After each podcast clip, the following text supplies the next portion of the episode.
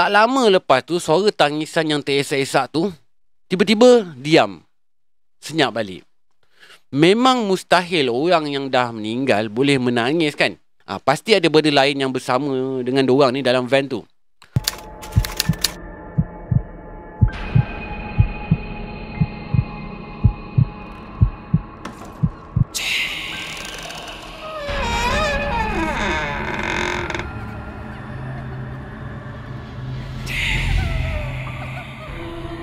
اللهم صل على سيدنا محمد وآله وصحبه وسلم Bismillahirrahmanirrahim. Allahumma salli ala Sayyidina Muhammad. Assalamualaikum warahmatullahi wabarakatuh. Salam sejahtera dan salam satu Malaysia. Selamat kembali guys di Malam Mistik. Ha, yang mana tak kenal aku, nama aku Anas Rahmat, storyteller kurang. Apa khabar korang semua? Ha, macam mana puasa hari ni guys? Okey tak? Ada tak yang sahur lepas zuhur tadi? Ha, ada ke? Aku gurau je. Okey, aku yakin sebenarnya korang ni semua ni ha, memang tak tinggal puasa. Melainkan yang sakit uzur tu lah. Ha, mana-mana yang tak sihat tu, aku doakan korang cepat-cepat sembuh insyaAllah. Malam ni aku nak cerita beberapa kisah daripada pemandu van jenazah yang berkongsi pengalaman orang ni masa memandu van jenazah ataupun masa jadi co-pilot driver van jenazah. Cerita kali ni aku petik daripada sebuah blog dengan satu cerita ni aku tak ingat aku baca kat mana tapi aku just nak ceritakan balik kat korang je. Eh, yang daripada blog tu nanti aku letakkan link ceritanya ni kat bawah ni supaya korang yang minat membaca tu boleh teruskan membaca. Ha, kalau cara lebih mudahnya korang dengar je cerita aku ni sampai habis. Yang ni paling mudah, paling senang dan simple je guys. Ha, sebelum aku nak start cerita malam ni seperti biasa guys yang mana belum subscribe channel aku tu bantulah aku tekan button subscribe tu. Ha, tekan sekali butang loceng kalau korang nak menerima notifikasi cerita aku ni. Ha, sebab kebelakangan ni aku tahu 70% yang datang uh, tengok channel aku, cerita aku ni bukanlah datangnya daripada subscriber aku. So guys, aku minta tolong kurang bantu aku tolong subscribe channel aku ni. Ha, so, aku tak nak sembang panjang-panjang, tunggu apa lagi? Jom kita terus layan cerita ni guys. Let's go.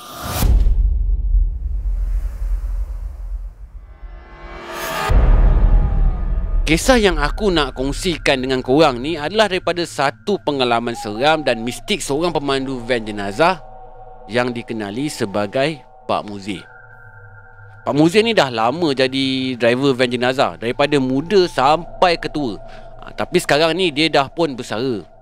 Pak Muzi ni cerita pengalaman seram yang pernah berlaku kat dia sepanjang dia bertugas sebagai pemandu van jenazah.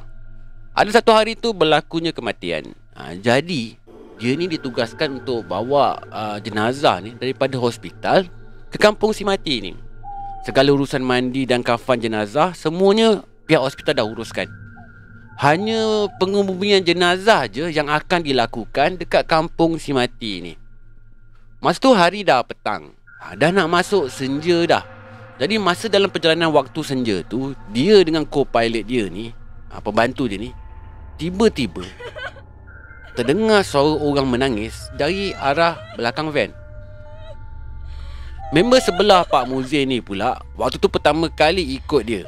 Ha, jadi secara tak langsung dia ni ha, berasa pelik lah dengan dengar bunyi kat belakang van tu. Lepas tu dia pun pergilah tegur. Bunyi apa tu eh? Terus cepat-cepat Pak Muzin ni pesan kat pembantu dia tu supaya jangan cakap apa-apa. Dia minta banyak-banyakkan istighfar je. Tak lama lepas tu suara tangisan yang teresak-esak tu tiba-tiba diam. Senyap balik. Memang mustahil orang yang dah meninggal boleh menangis kan? Ha, pasti ada benda lain yang bersama dengan orang ni dalam van tu. Entah kenapa dengan tiba-tiba Pak Muzin ni boleh pula toleh ke belakang. Terus dia berpaling semula dengan laju. Dia toleh kat belakang kan? Dia toleh macam ni. Lepas tu toleh balik ke depan. Nah, dia toleh dengan laju. Dia pesan pada pembantu dia tu Jangan tengok belakang.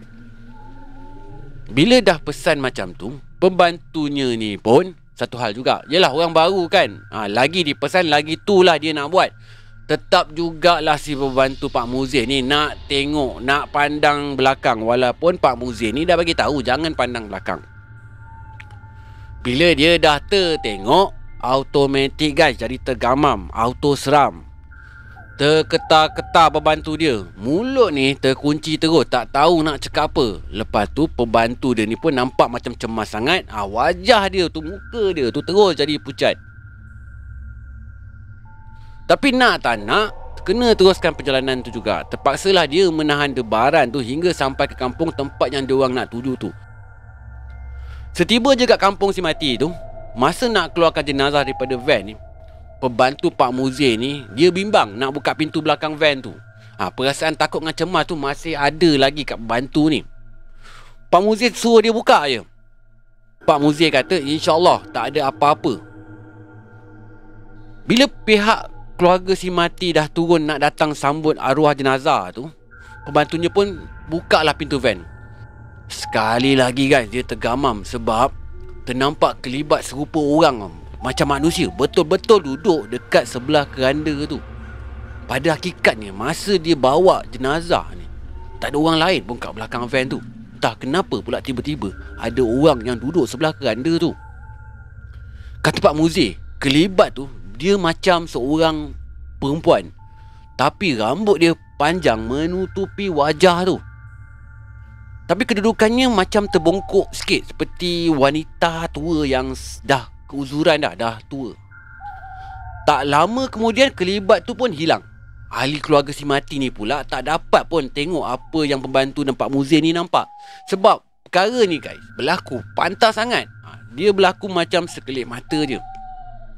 Pak Muzin ni pun sebenarnya tak dapat nak meneka Apa sebenarnya yang berlaku terhadap jenazah tersebut tu. Dan apa yang telah dilakukan jenazah ni Semasa hayat si mati ni. Selain daripada kejadian tu ada lagi kejadian mistik lain yang pernah dialami oleh Pak Muzin ni. Kejadian yang kedua ni, masa tu Pak Muzin ni bawa jenazah yang mati akibat kemalangan jalan raya ke tanah perkuburan. Masa tu perkebumian dibuat selepas waktu isyak. Kerana ahli keluarga si mati ni nak selesaikan urusan ni secepat mungkin. Peristiwa pelik ni terjadi bila Pak Muzin ni sampai ke tanah perkuburan. Buka-buka keranda tengok, jenazah dalam keranda tu tak ada guys. Kosong. Semua orang yang ada kat tempat kejadian tu, masa tu berasa macam hairan sangat. Sebab, kenapa dengan tiba-tiba keranda ni berasa ringan sangat masa diorang angkat tu? Rupa-rupanya guys Memayat kat dalam keranda tu Dah memang tak ada. Keranda tu kosong je. Diorang yang terlibat ni Memang Bersaksi tau guys. Memang Nampak jenazah tu Memang dah letak dalam keranda. Tak mungkin jenazah tu Dengan tiba-tiba hilang je Waktu tu orang yang ada kat tanah perkuburan tu pun Jadi betul-betul pelik.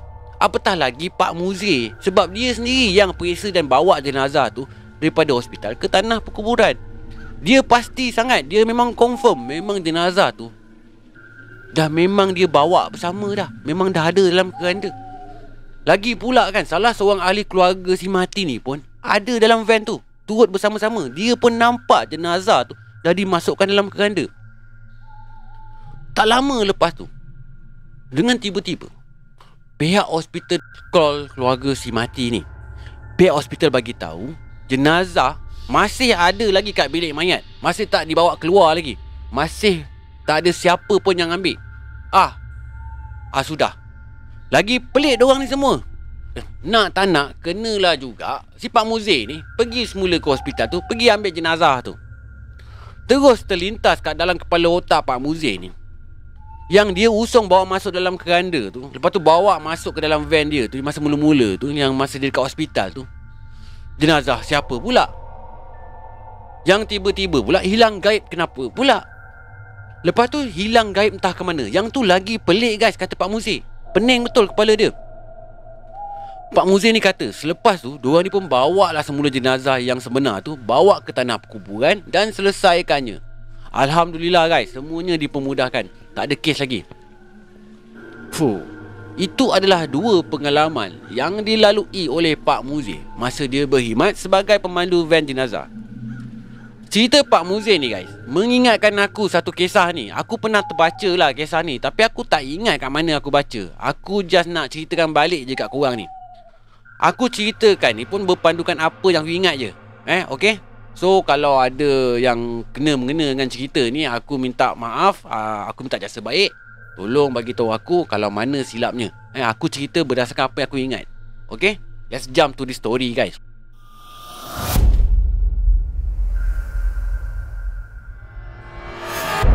Okay, kisah ni berlaku kat seorang mamat ni. Nama dia Fikri. Ha, Fikri ni bukan nama betul. Ha, aku main letak je. Ha, Fikri ni bagi tahu cerita ni berlaku lebih kurang 5 6 tahun lepas. Ha, masa tu kali pertama dia ikut jadi pembantu driver van jenazah. Fikri ni bukan driver van jenazah guys. Dia hanyalah co-pilot je. Ha, duduk sebelah driver van jenazah.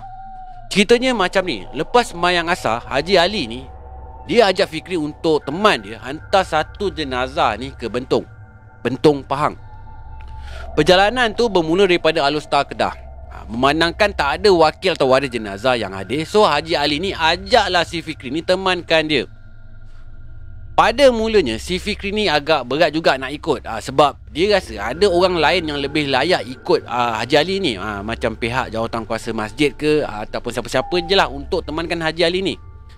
Tapi bila mengenangkan Haji Ali ni yang si Fikri ni dah anggap macam bapa dia sendiri dia pun setuju je. Masa dalam perjalanan tu, kata Fikri, tiba-tiba perut dia ni berasa lapar.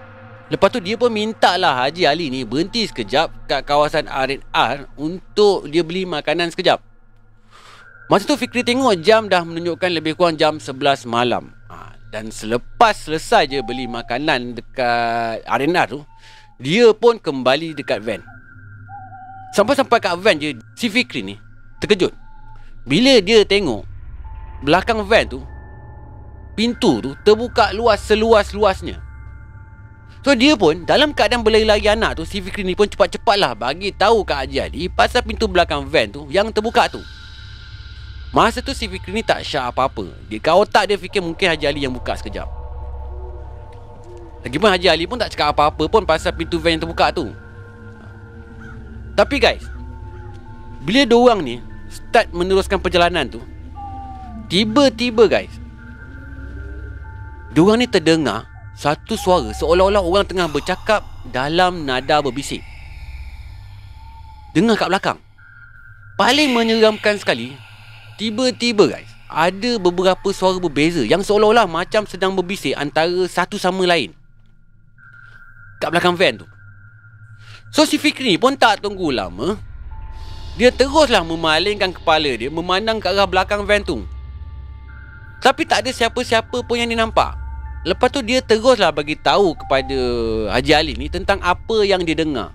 Orang suara orang berbisik-bisik tu. Haji Ali pun bila mendengarkan apa yang si Fikri cakap ni dengan tiba-tiba spontannya guys. Dia terus berhentikan van dia kat tepi jalan. Lepas tu dia tekuk mulut si Fikri ni. Dia tekuk. Macam tu. Dia terus warning kat Fikri. Jangan tegur-tegur dengan apa yang kau dengar. Diam je. Buat tak tahu sudah Pesan Haji Ali ni Pada Fikri Time-time tu jugalah kata Fikri. Van tu dengan tiba-tiba bergegar guys. Macam ada orang yang sedang goncangkan van tu. Dan si Fikri ni pula Punyalah terkejut Bila dia terpandang kat side mirror van tu. Ada dua makhluk Tengah melompat-lompat ke atas bumbung van tu. Si Fikri ni memang tak pastilah makhluk apa yang tengah melompat kat atas bumbung tu. Dia nampak sama-sama aje masa tu. Punyalah dia takut dengan tak keruan si Fikri masa tu. Dia rasa macam nak keluar je lari daripada van tu. Tapi nasib baiklah tangan dia tu dipegang erat tau uh, Haji Ali masa tu. Sambil dia melaungkan azan sekuat-kuat hati dia. Tak lama lepas tu, dua makhluk yang melompat ke atas van tu pun hilang. Lepas daripada tu, diorang berdua ni pun terus sambung perjalanan menuju ke Bentong. Masa dah sampai kat Bentong tu, Haji Ali ni, dia ambil keputusan nak lalu jalan kampung. Sebab dia rasa lebih cepat walaupun masa tu dalam hati Haji Ali ni pun rasa macam tak sedap hati. Memandangkan masa tu jam dah menunjukkan lebih kurang pukul 2.30 pagi. Tapi si Fikri ni ikut je. Ha, dia tak membantah pun. Lagipun dalam otak dia ni berharap biar cepat sampai je. Dia sebenarnya guys Dah tak sanggup lagi dah nak duduk lama-lama dalam van tu Memandangkan Haji Ali pun kata Laluan ni adalah laluan shortcut. Boleh cepat sampai kalau lalu sini. So dia pun okey je. Masuk-masuk jalan kampung tu je Si Fikri ni cakap Dia dah mula rasa seram dah. Mana tak seramnya Bila dia tengok kiri kanan jalan tu Sunyi je. Lampu jalan pun tak ada. Mengharapkan cahaya lampu van diorang tu je. Dalam gelap-gelap tu Tiba-tiba guys Daripada jauh. Diorang berdua ni Nampak ada sekumpulan orang kampung Tengah berjalan Sambil memikul keranda. Si Fikri ni Yang memang tak reti dan faham Yang apa yang Haji Ali dah bagi tu awal tadi Supaya diam je Kalau nampak apa-apa depan mata. Terus bertalu-talu guys Dia menyoal ke Haji Ali ni. Eh apa tu Ji? Kenapa usung keranda malam-malam? Dia berasa pelik bila tengok kejadian tu tapi Haji Ali ni langsung tak jawab satu apa pun soalan yang ditanya Fikri ni. So si Fikri ni tengok mulut Pak Ali ni terkumat kamet membaca ayat Al-Quran. Dalam masa yang sama si Fikri ni pun bacalah ayat kursi. Berulang-ulang kali jugalah dia baca kata si Fikri ni. Si Fikri ni bagi tahu lagi apa yang betul-betul buat dia ni tak boleh lupa. Bila je van dia tu melintas dekat kawasan orang ramai tu, kat kawasan orang kampung yang usung mayat tu Si Fikri ni terkejut. Bila dia tengok dekat muka orang tu Tak ada seorang pun di antara diorang tu semua Ada wajah yang sempurna. Ada yang tak ada mata Ada yang tak ada mulut Ada yang tak ada hidung Ada macam-macam bentuk lah. Tapi semuanya memang tak sempurna. Memang betul-betul seram kata dia Masa tu Haji Ali ni terus pecut je bila tengok si Fikri ni dalam keadaan ketakutan. Muka si Fikri ni pun masa tu dah tak ada darah dah. Putih je, pucat teruk dah ni. Itulah kali terakhir diorang ni jumpa perkara mistik dalam sepanjang perjalanan tu. Alhamdulillah guys, tiada perkara buruk pun yang berlaku dan jenazah pun selamat sampai dan dikebumikan. Balik daripada tu, si Fikri ni demam. Demam beberapa hari. Lepas tu dia bagi tahu kat Haji Ali ni yang dia tak mau ikut lagi hantar jenazah dah. Sebab dia tak cukup kuat lagi nak handle perkara-perkara seram macam ni. Ha, sebenarnya guys, dia serik je dengan apa yang berlaku. Fuh, seram betul bit situasi dia ni. Ha, kalau kena kat aku pun, belum tentu aku boleh handle. Baru-baru ni guys, adalah seorang kawan aku ni. Ha, dia cakap dekat aku. Dia tanya ke dia cakap apa, aku tak pastilah. Dia fikir, aku ni, aku ni cerita hantu selalu. Cerita seram kat channel aku selalu. Dia anggap aku ni mesti berani orangnya. Mesti berani kan? Mesti tak takut hantu. Ha, Dia fikir macam tu. Aku nak jawab ni. Aku nak jawab dekat semua kawan-kawan aku yang dengar ni Yang ada persoalan yang sama macam kawan aku ni. Sebenarnya guys Kalau korang fikir yang aku ni tak takut hantu Korang salah sebenarnya. Aku ni storyteller. Tugas aku sampaikan cerita seram kat korang. Tak membawa maksud Aku tak seram Ataupun aku tak takut Aku bukan ghost hunter Ataupun paranormal guys. Ha, Kalau nampak hantu Of course lah aku takut juga. Ha, Kecut lah juga jantung aku ni. Cuma aku ni selalu je berdoa Dekat Allah subhanahu wa ta'ala Supaya Jauhkanlah pertembungan aku Dengan benda-benda macam ni. Ha, Tapi memang betul lah Kadang-kadang tak dapat juga Aku nak elakkan daripada pertembungan ni. Dah tertulis kan macam tu Kita mampu buat apa je Betul tak? Kalau storyteller lain, ah yang tu aku tak pasti guys. Ah, korang kena tanya dekat orang ni semua. Ah, diorang takut hantu ke tak takut? Ah, kalau kau tanya aku, itulah jawapannya. Aku ni bila dapat cerita daripada korang ataupun dapat story apa-apa pun, aku dah jadi satu tabiat. Memang perangai aku suka baca atau rekod recording cerita aku ni malam-malam. Bukan sebab aku berani sangat. Sebab itu je masa aku yang terluang. Siang aku kena pergi kerja. Ha, lagipun malam-malam ni dia punya sunyi lain sikit. Aman. Senang aku nak faham apa yang aku baca supaya senang aku nak sampaikan balik kat korang. Kepala otak ni pun dah tua guys. Ha, ada slow sikit kalau nak loading kadang-kadang tu. Ha, Okey lah guys. Dah panjang sangat aku rasa aku membebel ni. Ha, sampai sini je malam mistik kali ni. Jangan lupa bantu aku tekan button subscribe tu. Yang mana belum subscribe aku lagi tu. Okey, like dan share sekali guys. Jangan lupa. Banyak pahala korang dapat tu kalau bantu aku dalam bulan puasa ni. So jangan segan-segan Tolong like, share dan subscribe channel aku ni guys. Okay Yang paling penting sekali Jangan tak puasa. Okay sehingga kita berjumpa lagi Di malam misteri yang akan datang. Korang jaga diri korang baik-baik. Assalamualaikum warahmatullahi wabarakatuh. Salam sejahtera dan salam satu Malaysia. Goodbye. Malam Misteri